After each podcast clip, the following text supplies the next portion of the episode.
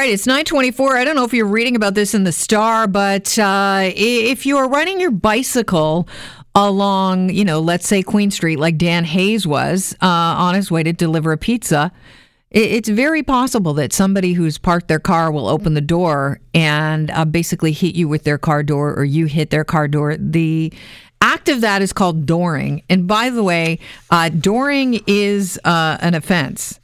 Uh, in the Highway Traffic Act. Um, but there seems to be a bit of a problem between uh, what insurance companies are willing to do and what police are willing to do when it comes to Dooring. David Shellnutt joins us right now. He's the biking lawyer. David, there's a story, and I know you're working with this uh, victim's sister trying to get the uh, cops to release some insurance information. But Dan Hayes was doored and um, he uh, suffered some serious injuries, cracked ribs, and other injuries. And uh, did not get the information, the insurance information of the driver that doored him. So now he's working along with you uh, through the police to try and get that information so he can make a, a, valid claim. It is it is a valid thing that dooring should be, um, you know, for insurance purposes covered by your car insurance. Correct?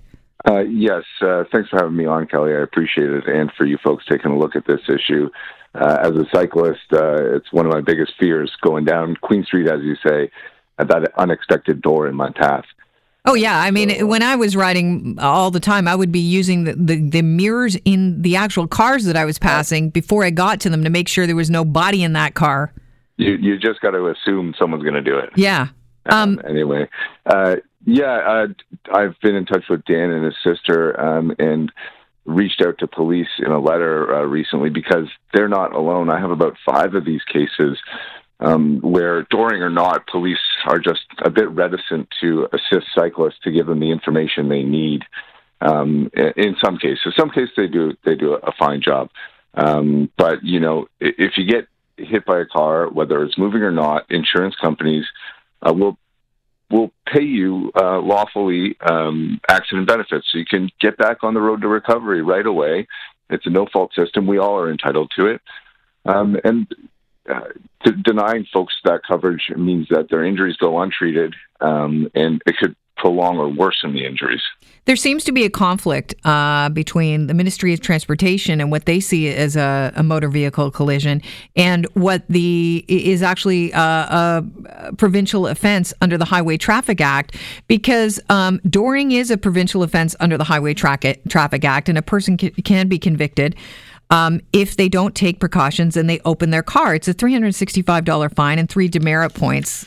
Um, but the Ministry of Transportation says that in order to meet the definition of a motor vehicle collision, a crash has to have the motor vehicle in motion while it's happening. Now, uh, insurance companies, Pete Karaduran, G- uh, Georges, who we've had on the show before, uh, he works for the Insurance Bureau of Canada, confirmed that for insurance purposes, dooring incidents are traffic collisions. So we've got a problem with uh, the Ministry of Transportation actually acknowledging that this sure. is a traffic collision. So is that where we have to start?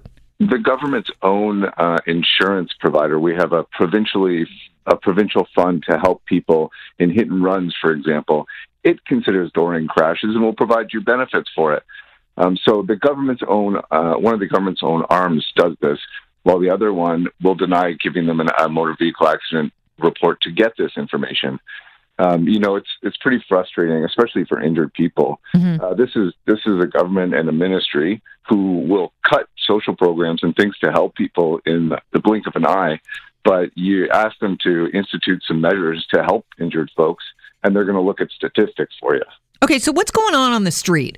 Because when you get into a fender bender, you know, a lot of times people go, well, you know what, I'll just pay you out cash, find out how much it is. Here's your information, here's my information. But sometimes you do go through insurance, and that happens. And there's, it seems like I was in a, a little gardener situation. I shouldn't call it a gardener, little gardener situation, but everybody had to swap their information. And, you know, you thought nothing of it. So when um, someone's riding their bike, gets doored, you know, could have sustained an injury that they're not aware of how big it could be yet, or it is big.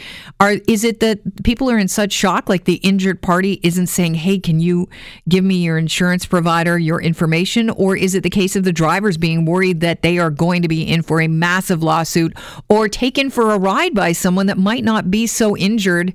But might well, claim to be injured. What's the problem? Massive, Where's the disconnect? Massive lawsuits just don't happen in Ontario. Okay. Um, especially for motor vehicle accidents. The insurance industry has made sure of that. It's more the case that um, injured people or people get fender benders, they just really, they've never been in this situation before, so they don't know each and every detail that they should get. And that's why we have the police, so that if they're involved afterwards, they can be like, okay, here's here's what you need to do. Here's some information. And at a bare minimum, these the police should be saying, okay, you have an entitlement to accident benefits, whether it was your fault or not. Here's the insurance information. You can send out an email if you you know it's it's that simple. You need a policy number and an insurance company, and then you get accident benefits, which we are all entitled to. Um, you know, I was I was hit by a car on my bike, and I got my accident benefits quick and easy. Okay, uh, that that's how it should be. That's what the system is set up for. So, what are you finding? Some um, uh, police forces or some police officers are more willing to get the information, and others not so much, and why? Uh, yes, I think that's exactly it. Um, and I think it's just an officer to officer uh, situation. But generally, um, we we do have a lack of care and respect for vulnerable road users like um, pedestrians and cyclists in the city. We you know we don't have proper infrastructure. We've got bills before the government for years that no one will will pass to protect folks. Um, so there's there's just a culture of these things just aren't a priority. Does that shock you? I mean, some of the police force ride bikes. It, it's terribly shocking. Uh, I, I mean, yeah, it, it's these, like they've got cyclists in the Toronto Police Force out on the roads. Yeah, so you would think that it would just be, um, you know, no brainer that if somebody gets doored, you say, okay, well, here's the information. Is there a case of? Is there a case of? What do you What do you tell people? when they are riding their bikes like what would you like people to, to take away from this conversation or if you know you say uh, you're you're driving right now but your kid lives in downtown toronto you know they uh, cycle you know to and from university all the time what should we keep in mind uh, I, I do these uh, know your rights sessions across the city for folks on just this issue um, assume that you're going to be hit and that some and that people are not looking out for your safety. And on, if the unfortunate happens and you're able to because you're not super seriously injured get as much information as possible whether you think you need it or not.